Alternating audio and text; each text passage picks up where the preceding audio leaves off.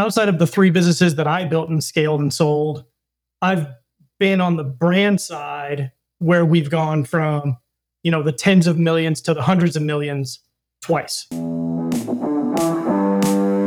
I'm Jim Huffman, and this is If I Was Starting Today, a collection of conversations about half baked startup ideas, growth tactics, and stories from founders, including my own journey as a business owner. All of the content is centered around one question What would you do if you were starting today?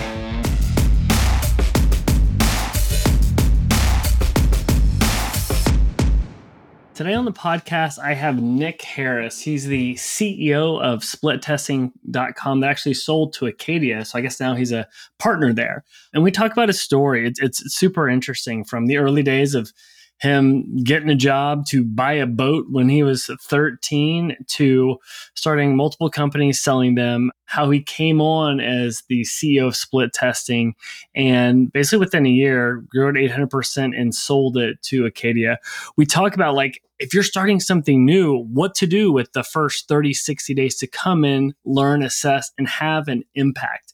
Uh, i learned some interesting tips around being customer centric and having a what not to do list we then talk about some of his success stories of growth and what he did to pull it off. And then we talk about the impact of companies that do testing versus ones that don't.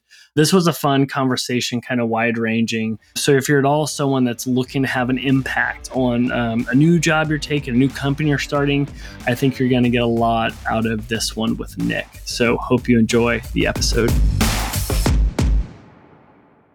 All right. Today on the podcast, I have Nick Harris. Nick is someone where we could call ourselves Twitter friends, maybe, or ex friends. I don't know what we even call that platform these days, but I just love the content you've been putting out there. And you kind of said a note like, oh, I'd love to do more podcasts. I was like, you're coming on mine. Let's go. So, Nick, welcome to the podcast.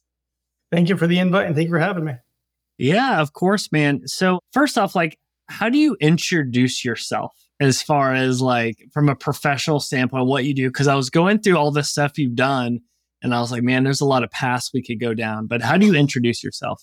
Yeah i've done a lot over 31 years. I usually just introduce myself as someone who wants to genuinely help right? Mm-hmm. even in a professional setting that's really what i offer is like hey i have a breadth of experience. I'm happy to talk about particulars right? But i just want to help so let's just have a conversation, ask some questions, go back and forth. But you know, history is something like this. We grew up, you know, kind of poor in a small town. I have an older brother who was really into technology. Basically, he was running like a like a video game rental center out of our shed before there was like a blockbuster or anything. And so, you know, I was really into technology. I knew computers well. So I did odd jobs and saved up money to buy a computer out of an old it was like this huge magazine called Computer Shopper back in the day. And I bought and resold the computer and I attached a service contract to it. And I did that a couple times, all because I just wanted to buy a boat so I could go fishing with my dad rather than like shore fishing. And so I, I did it. I bought a boat and a trailer at 13 years old. And that's kind of how it got started for me is I just I had a goal. I used what was available to me to to get it done. So as we go to your professional career, like how how did all this get started? Starting to go down this entrepreneurial path. Like I said, I started a business when I was really young, and then I Walmart came to town, so I went to work there. I worked at the little local computer shop. Moved down to Phoenix when I was 18. Worked for CompUSA at Inside Sales. I landed some of the largest accounts they've ever had, and after hitting my commission cap, I got kind of burnt and I was like, well, that doesn't seem fair. I'm, I'm the one doing this. So left, started a business with my with my brother. At the time, it's called a VAR, like a value added reseller. This is before people could buy computer components off the internet or readily available off shelves. Did that. The 2000 dot com bubble smashed us because we were overextended. I did some more stints inside of retail, but like at you know senior leadership positions when I was in my early 20s got burnt, started my own services company, got that acquired eight years later. My wife got pregnant with our first, and so I was told I had to get a real job, right? So I went back into corporate America, had some stints at some fairly large corporations, just a lot of great experience throughout my career. I was just lucky. Like I just kept lucking into it, right? Don't have a college degree. You know, I, I think I graduated high school with like a 2.8 or something. I kind of phoned it in. I was able to express to people like, if you want stuff done, I'm the guy. Like I will get shit done. Mm-hmm. It just happens. And so, you know, I did that a couple times, and then I ended up meeting Dylan Ander last March. He hired me to come run split testing and grow it and get us acquired, and that's what we did. And now I'm I'm a partner at a much larger agency called Acadia. Yeah. So talk about, I mean, that's pretty impressive. So you came in in the CEO role, is that correct? At split testing, did he yes. hire you to essentially replace him to to run the ship there? Yeah, yeah. He had some other ambitions, some other plans. You know, he's incredibly smart at CRO and really wants to be the face of it. And running an agency is taxing. It takes a lot of time. And so it just made sense. You know, I love services. I've always loved services. So for me, it was fun and frankly kind of easy. And so it just it worked.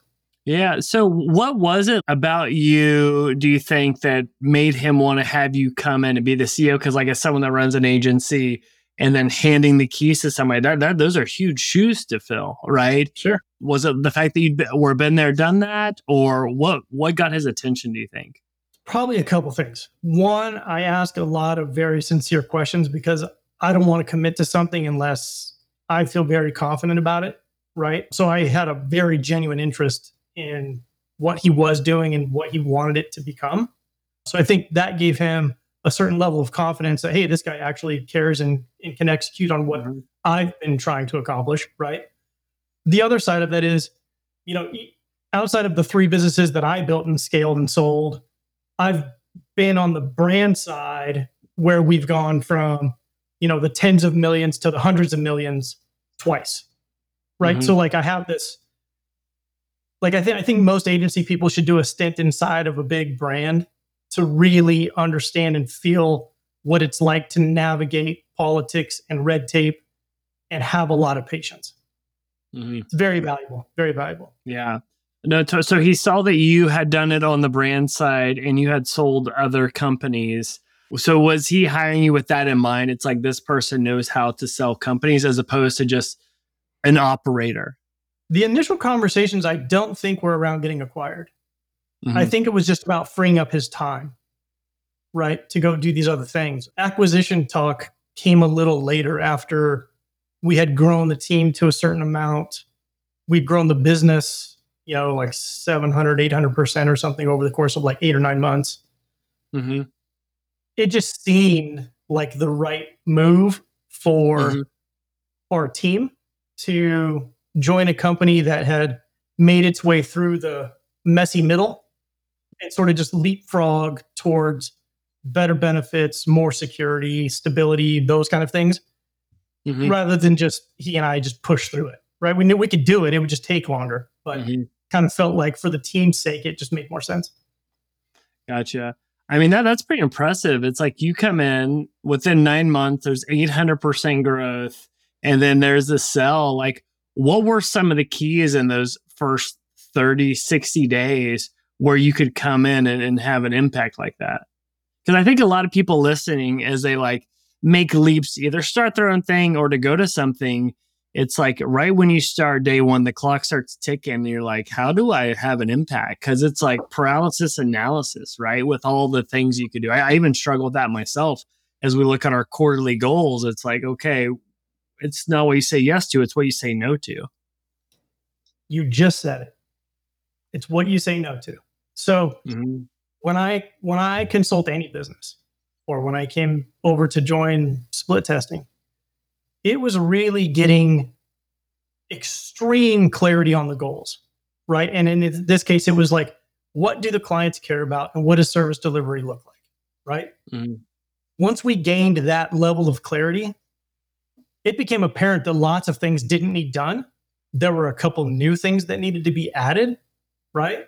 But you know, when you're when you're building a business or when you're going through the motions of a business, you you tend to add on more than subtract that's just mm-hmm. behavior. That's just what people do. They, well, we've always done it this way, so we keep doing it that way. Okay, is that the best? I don't know, right? So even now, every quarter, I I pull the the leaders of my team together, and we we have a meeting of what can we do less of, what can we stop doing, and what boundaries do we need to shore up. Right, like we do that Mhm. every 90 days. Sometimes there's changes, sometimes there's not, but uh, it's a very important exercise. even to like poke on that even more so that's like the leadership team or executive team it's a standing meeting and everyone comes to it with like okay this is like what we're doing. We need to stop. There like give, more detail on that. Because i think that's something everyone at least i'm guilty of you focus on like oh what you should be doing want to do more of and then you look at your plate you're like oh crap. Once again i signed up for way too much. Like give more color on how you have that discipline because that is freaking hard you know? Yeah. Um, okay. So the discipline comes from having a customer centric mindset, right? So anything we're going to do, new or continue, it has to benefit our customer. Mhm. If it's not a direct benefit to the customer, we try to we try to kill it, right? Mhm. Now there's certain things operationally that you have to do, but even you know, I can argue that everything's a benefit to the customer, even if you're doing it operationally behind the scenes, right? It allows you to support the business to help the customer. So it's really like having a very customer centric mindset. Mhm. And so, you know, going through the motions of, say, a project management system, right? There might be 10 internal steps, but only half of those impact the customer's experience, Yeah. right? So then we look at the remaining five and we just say, well, who, who's benefiting from these, Mhm. right? And sometimes there's an internal member who's benefiting. And sometimes it's just like, yeah, I don't know why we're doing that. Nobody knows. We just, we inherited Mhm. it, so we do it, right? So I guess to to drill down into it, it's you really got to empathize with your customer's experience and start to look at everything through that lens. That's how Mhm. we do it. Gotcha. So that customer centric mind, it's like, does this matter? Does it have an impact? Does it give them a magic moment? Or are we just doing it because we're doing it? And I like the idea of having that not as like a one time meeting, but uh, on a cadence because like whether you can like in develop developer terms like tech debt, these things start to bloat and add up. And if you don't stay lean, oh man, it can get out of control. No, that, that's super interesting. So, and so you come in, you're like, all right, what are we doing? What are we not doing? Let me have this customer centric approach, get it dialed in to maximize value. And then where did the growth come from? Was it existing demand that you're able to capture, or was it like having a go to market strategy, or is it like land and expand with clients? Because I think everyone's trying to figure out like how you make a non-linear leap like that, because th- th- those those are huge wins. Yeah, so it was it was a matter of instilling confidence in the service delivery, right? Mhm. Raising prices because we were not charging enough for what we were doing. And the team the team that we brought in, it's a premium service. So we started to price ourselves as a premium service. And you know, coming from a coming from a brand, I will tell you that every agency they just commoditized, right? Like Mhm. there's people that'll charge a hundred bucks. There's people that'll charge a hundred thousand bucks, right? Mhm. Bigger brands don't typically look at low cost services because they just make assumptions. They say, well, they can't be that good. They can't be Mhm. affording the type of talent that we want working on our brand. So by raising prices, you get to fake it till you make it kind of thing. Right. So that Mhm. was part of it. The other part of it was, you know, a lot of it was inbound, but a lot of it was on the sales calls. You could very confidently say you're getting tremendous experience and some of the best in the space. yeah, Right. So we so so like I brought over very experienced people Mhm. into our team, right? Knowing that it's labor cost is going to be painful for a little bit, but we'll make it up by delivering stellar service to the type of brands we want to work with. And Mhm. then we started getting referrals. But most of our business today is referral based. Hmm Gotcha. So it's like increasing the pricing, having the team to support it, um, and then doing quality work and getting referrals. Um, one thing that I think bootstrap companies struggle with is that that messy middle part or that part of growth where you need to have that A plus talent, but it's like if you're not charging that rate yet, how are you funding that? It's like you have to wait for the growth. Do you dip into cash reserves? and how you kind of land that plane. I don't know if money had been raised or if it was all bootstrapped, but like, how do you think about doing that dance with with growth, like managing like the reality of the business model? Sure. So I will tell you how I've done it every time. Mm-hmm. Just tell the client. I just tell customers, like, hey, I, I know you got a referral from, you know, Billy, who's paying us 60, 6,500 a month. We don't charge that anymore. Now we charge 15, right? But mm-hmm. here's what, here's what the difference looks like, right? A plus talent, operational excellence, service delivery is through the roof. Our win rate is way higher than it used to be. All these mm-hmm. things, right? We guarantee our service now where we couldn't before, right? Like there's lots of ways you can say it. And, you know, that's just my method because I'm just a very forthright person. It's not for everybody. You know, you could massage that in sales, but really it's something kind of just on the nose. Like we're mm-hmm. growing, we're getting better. Our price goes up. Mm-hmm. Yeah. So, so I wouldn't like, I never dipped into cash reserves. I never raised capital. I always did it by just delivering a better service and being very, very blunt and proud about it. Yeah. Yeah, it's almost like I struggle with that sometimes on calls, but what I've learned is like you just say the number and the price and then you shut up and you just let it sit there rather than like ne- negotiate against yourself, which has been a, a tough lesson to learn because that awkward silence for some people can be deafening, right? Yeah, you got to let it hang out there though. You just got to let it sit. You you said your price. See what they say. Yeah, totally. I mean, do you, did you struggle with? It's like you can say the price, but it's like some people they just can't afford it because I, I see a struggle with. You can always get these constant type of clients, but to go up, you need to maybe think differently on how you get business that are at that other tier. It's like, oh, what we did before doesn't work. Hmm. Did you have to think differently on a go to market or customer acquisition strategy because maybe the the budget's changed? Yeah, I think it's more of a of a who you're dealing with change. So it's like how you talk about it, right? At a certain size of business, you can just be kind of chummy about it. Like, hey, we're gonna try. Like in our case, right? We're gonna try to improve your conversion rate and get you some more revenue, and maybe that'll work, right? And then you talk about some tactics because they're tactically minded. They're smaller businesses. Yeah. As you get to bigger businesses, you've got to talk to them differently. You've got to talk to them about long term growth, sustainability. You've got to talk to them about upskilling their team. You've yeah. got to talk to them about, you know, we want to understand your strategy. We want to be your partner in growth. We want to do XYZ with you and steer clear of tactics. They they're talking to you because there's an assumption you know what you're doing. Mm-hmm. Don't go into the weeds. They don't want that. They want long term, smart people that they can invest in because on their side, it's a lot of resources to spin up, to offboard their current agency, to onboard a new one, to mm-hmm. get through all their red tape, to get budget approval, to get financing, to put you in the budget for next year. Like there's so much more work they have to do in considering you.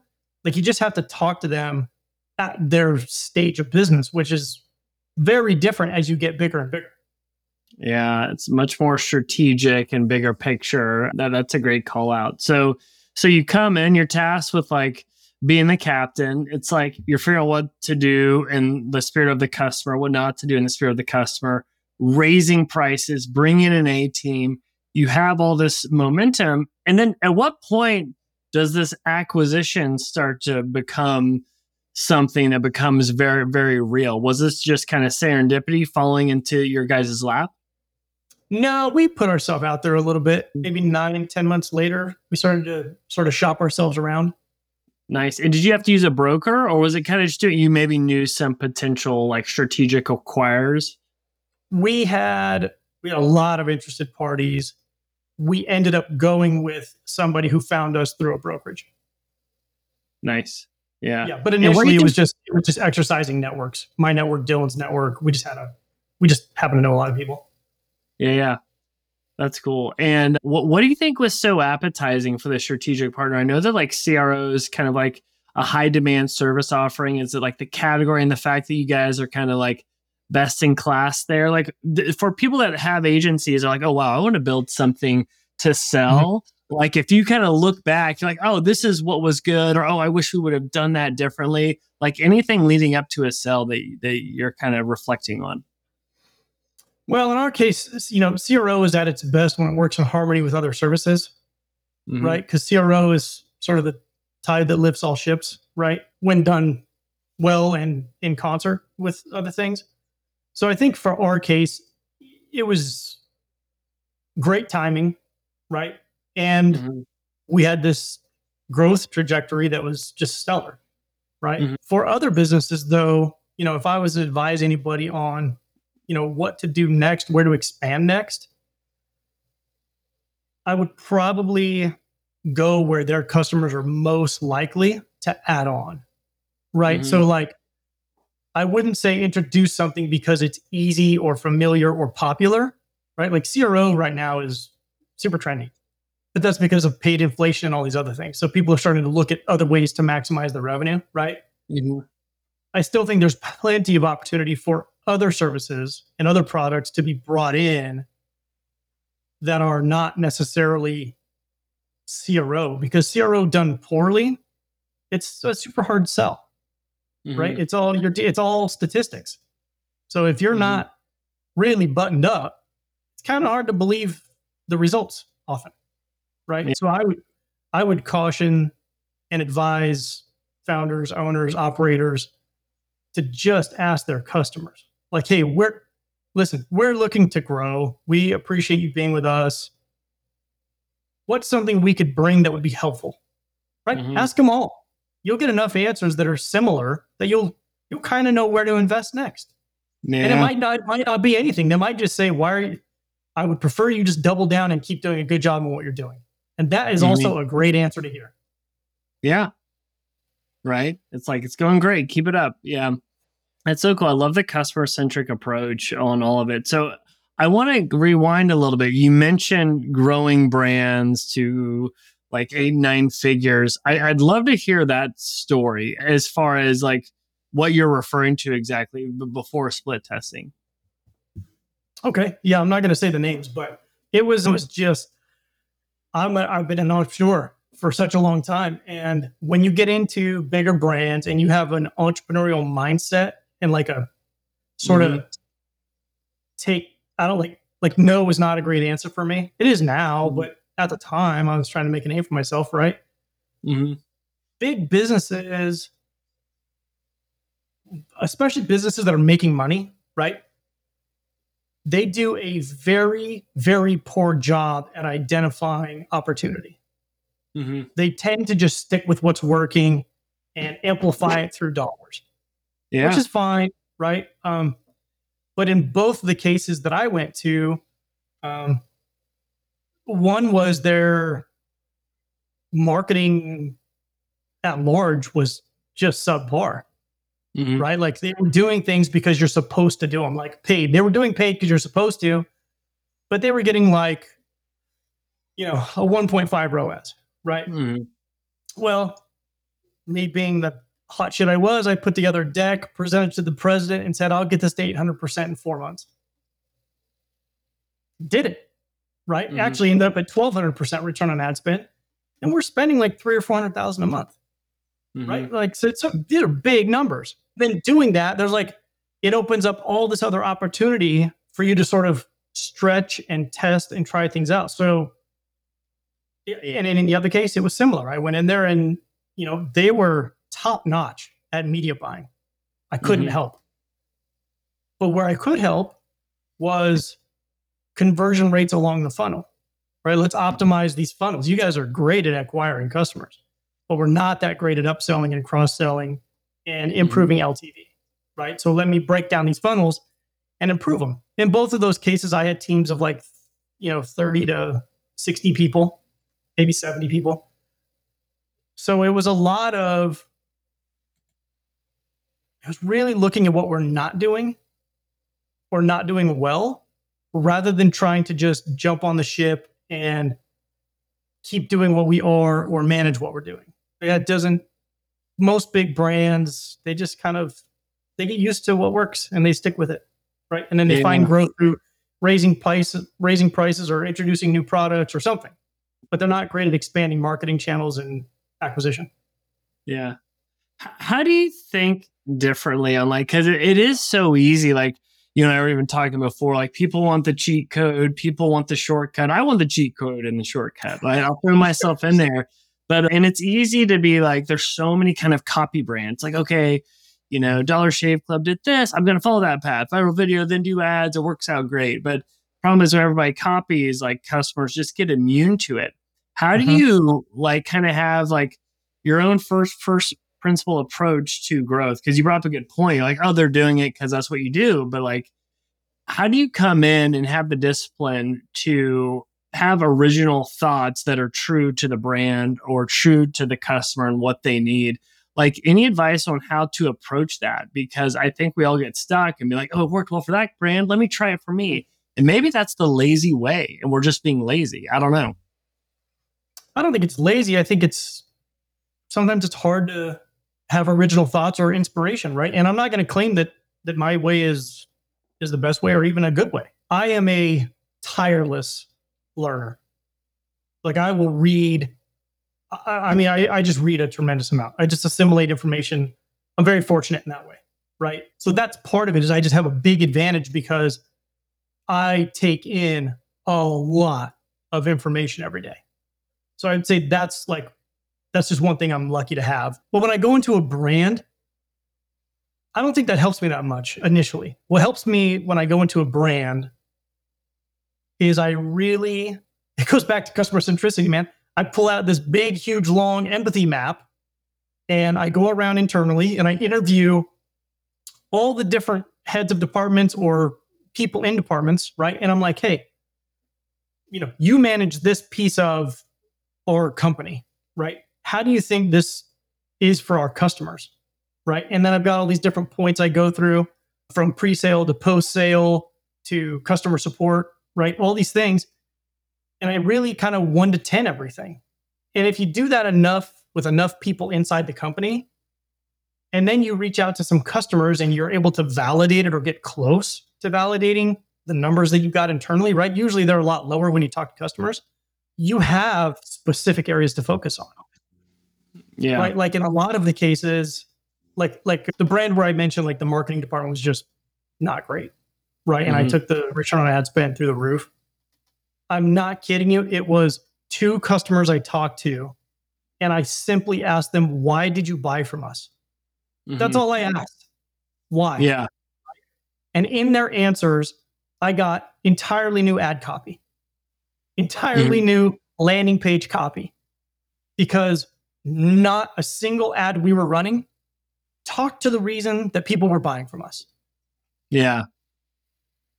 It was that simple. It really was. It was no secret. I just talked to two customers, validated it with a bunch of other data, and then we started running ads that talked to the value that people were creating themselves on our behalf, basically talking themselves into buying our products. Mm-hmm. so when yeah. we made this simple change, it just went through the roof. That's yeah. why I knew I could put that number in front of it. Isn't it funny? Like more stuff I read of like really good thing. I think Paul Graham just did a post that we were talking about on like how to do great work. And it talks about not leading with the answer, but leading with the right question.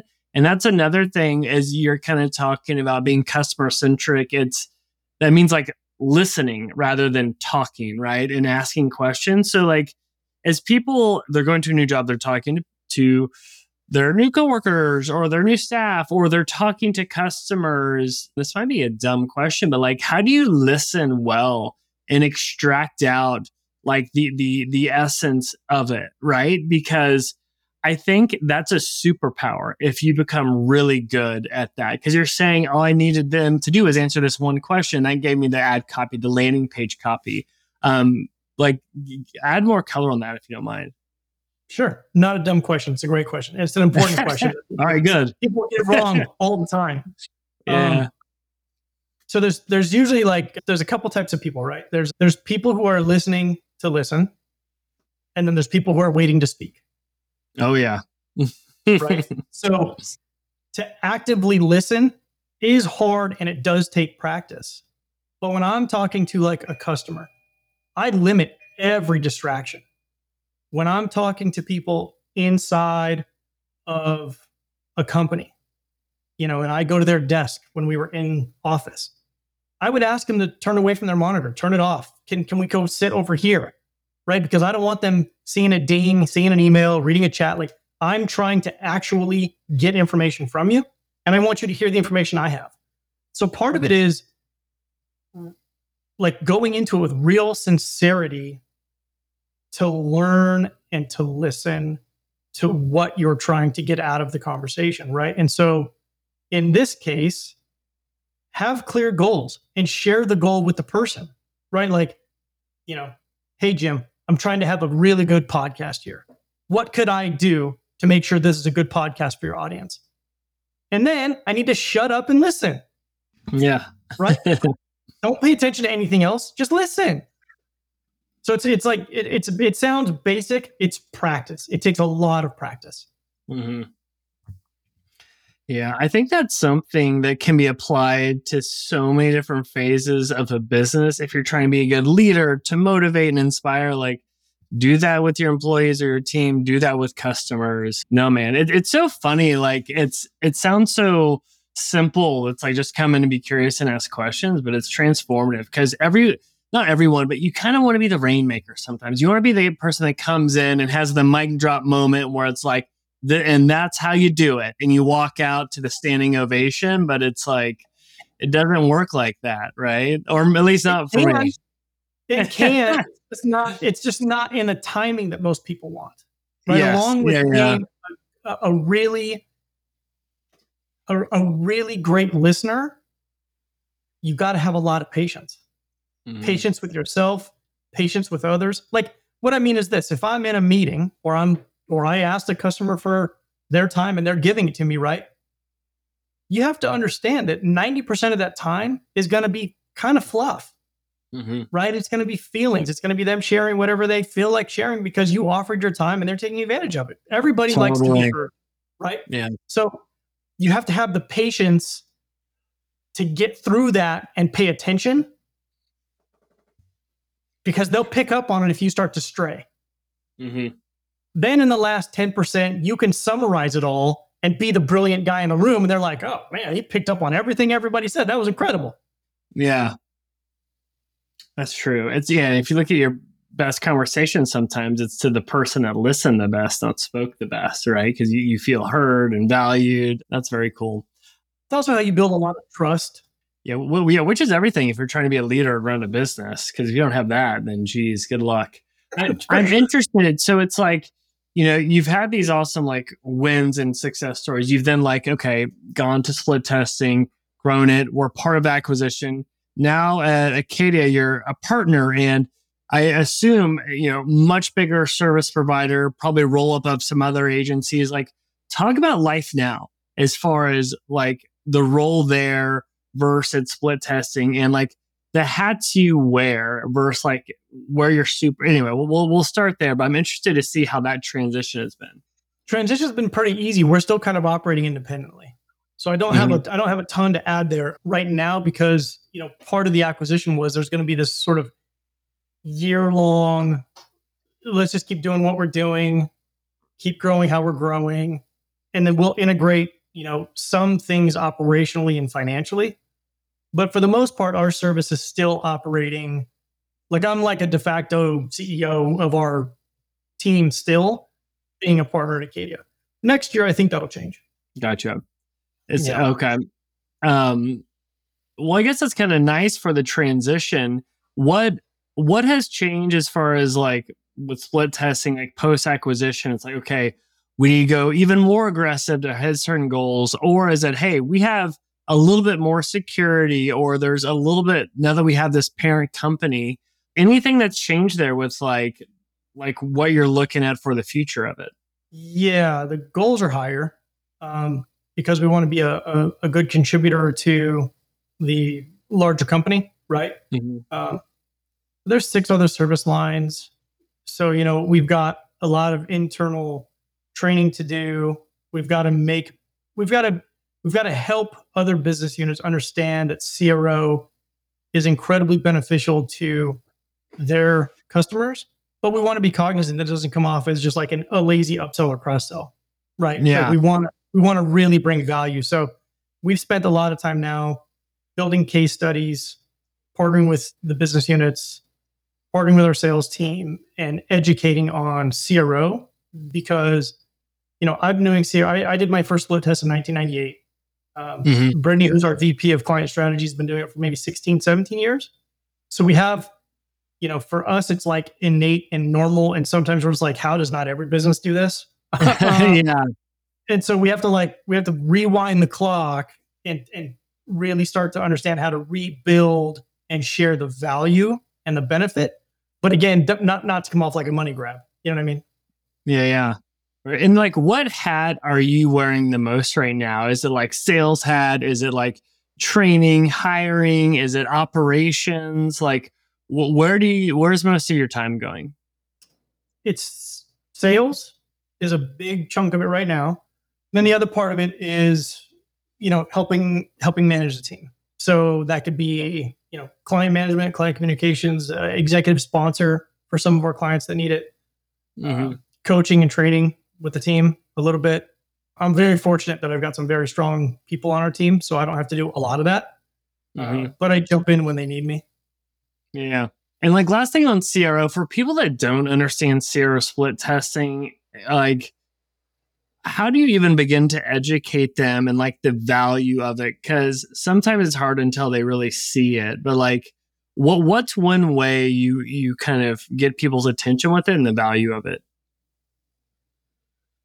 Yeah, so let me try to think of how I do my sales pitch. So my sales pitches are all Q and A's, right? Like I don't really have, I don't pull up a deck, I don't pitch anything. I just say, let me let, let me learn about your business. I'll help you learn about our service, and then we'll see if there's a thing here, right? Yeah. I do it very like relatable because I don't want to get into business with people that I don't think will work well with or that understand the service. So like earlier today, the way that I explained it was it's a very big brand I was talking to, but in their case, I'm like, listen, you're not running any tests, right? So you guys have been fortunate that you are growing, and that's great.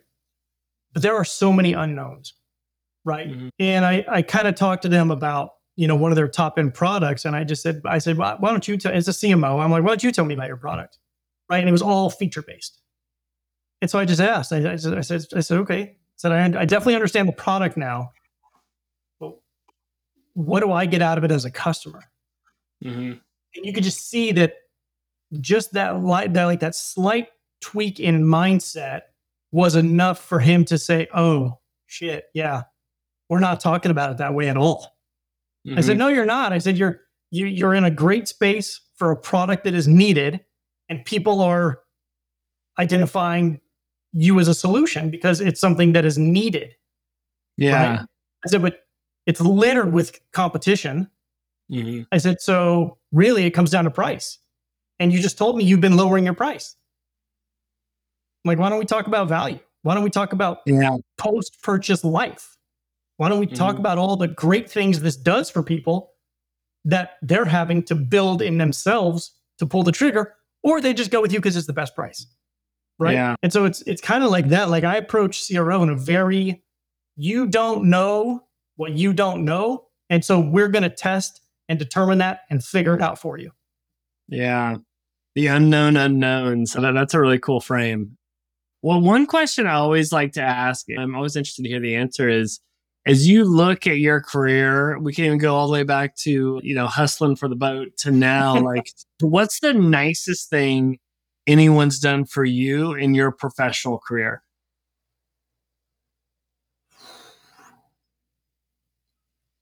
The nicest thing anyone anyone has done. I have two that have done the same thing. So they both took a shot. And what I mean is this. I was 32. I got hired away from my own company by a Fortune 500 company. They Mhm. might have been bigger. That's why I hesitated. And my boss, at some point, I don't know. I don't know if I wrote an email. I don't know if I was just annoying him or what. At like nine o'clock on a Monday, told me I was headed to Coral Gables, Florida, to our headquarters to pitch to Sprint for a Mhm. service contract. Right. Yeah. And keep in mind, I was in IT. Yeah. I, I had zero right being there. Um, yeah, yeah. but it came it came out from the CEO who I was in the boardroom with and you know meeting at the time the owner of SoftBank and all this who owns Sprint. He's like, "Yeah, Gene says you're like the smartest person he's ever met and you came in and you saved us, you know, 22 million dollars in cutting costs and IT and this and that." And he thought you just might be smart enough to help us put together a deck and pitch this thing. Well, him doing that gave me access to all of these very tenured, experienced, you know, leaders, Mhm. and they all, by way of that introduction, really helped me grow a lot. So, like at early 30s, huge brand, very mature company. I just I ended up lucking out and getting access to asking as many dumb questions as I could, and them helping me and guiding me. Right. Yeah. So that's that was one thing. And then at that company I told you about with the defunct marketing team, Mm. one of the B, one of the VPs who was not my boss at the time was like, "Let's just give him a shot. I'll own it. If he screws up, you can fire me." Mhm. Wow. Um, yeah. And he became a very he's now one of my he, he's a very very close friend of mine. Um, Mhm. and it just worked out right he had my back he helped me he supported me but you know absent him taking a shot you know i would have never got that chance or that experience and i wouldn't have built an awesome team and they wouldn't be with me here now Yeah. So both that's times there were cool. people sticking their sticking their neck out for me. Right? And it's like what's the like more downside than upside for them but the fact that they they had no reason to do it. Those are really cool stories man. It's it's and like those little things are just like jumping off points to the next thing for like someone's career trajectory. So that's that, that's super cool man.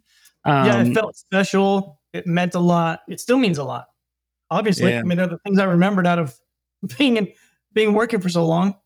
right yeah and well especially in those phases of your career because th- those things are, are are huge unlocks those are everything um uh, that, that, that's exciting man well cool well as far as like closing out like where should we point people if they want to follow you or the content you put out there i already kind of mentioned twitter where people should go and we could throw that hand i'll put in the show note show notes but where can people you know get in contact with you or follow you But that's it. Just the x.com, Twitter. That's it. Nowhere else. Yeah. I, I don't have any other social media. I mean, I do, but I don't do anything with them. yeah. Well, cool. Well, Nick, this was awesome, man. I feel like I learned a bunch from this, but this is super fun to talk and kind of compare notes. So, so really appreciate it, man. I appreciate you having me. It was a blast. I'll give a few plugs. First, I send a weekly newsletter each Thursday featuring five articles or tools that have helped me. You can sign up for these weekly updates at jimwhuffman.com. Second, for anyone running a startup, if you need help growing your business, check out GrowthHit. GrowthHit serves as your external growth team. After working with over 100 startups and generating a quarter billion in sales for clients, GrowthHit has perfected a growth process that's hell bent on driving ROI through rapid experiments. Plus, you'll get to work with yours truly.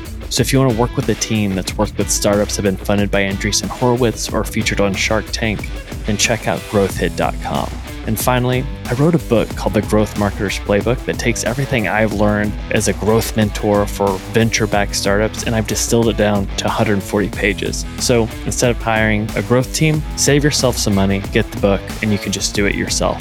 I hope you enjoyed this episode and I'd love to hear feedback. I'm on Twitter at Jim W. Huffman.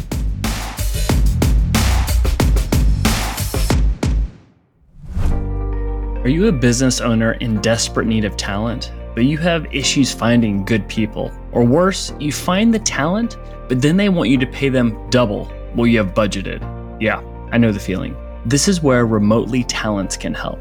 Imagine having a personal HR team that finds you A plus talent, and here's the best part it costs you 40 or even 80% less than US employees. It's magic. So let's say you need help with setting up your social ads, your Google ads, email marketing, website development, customer service.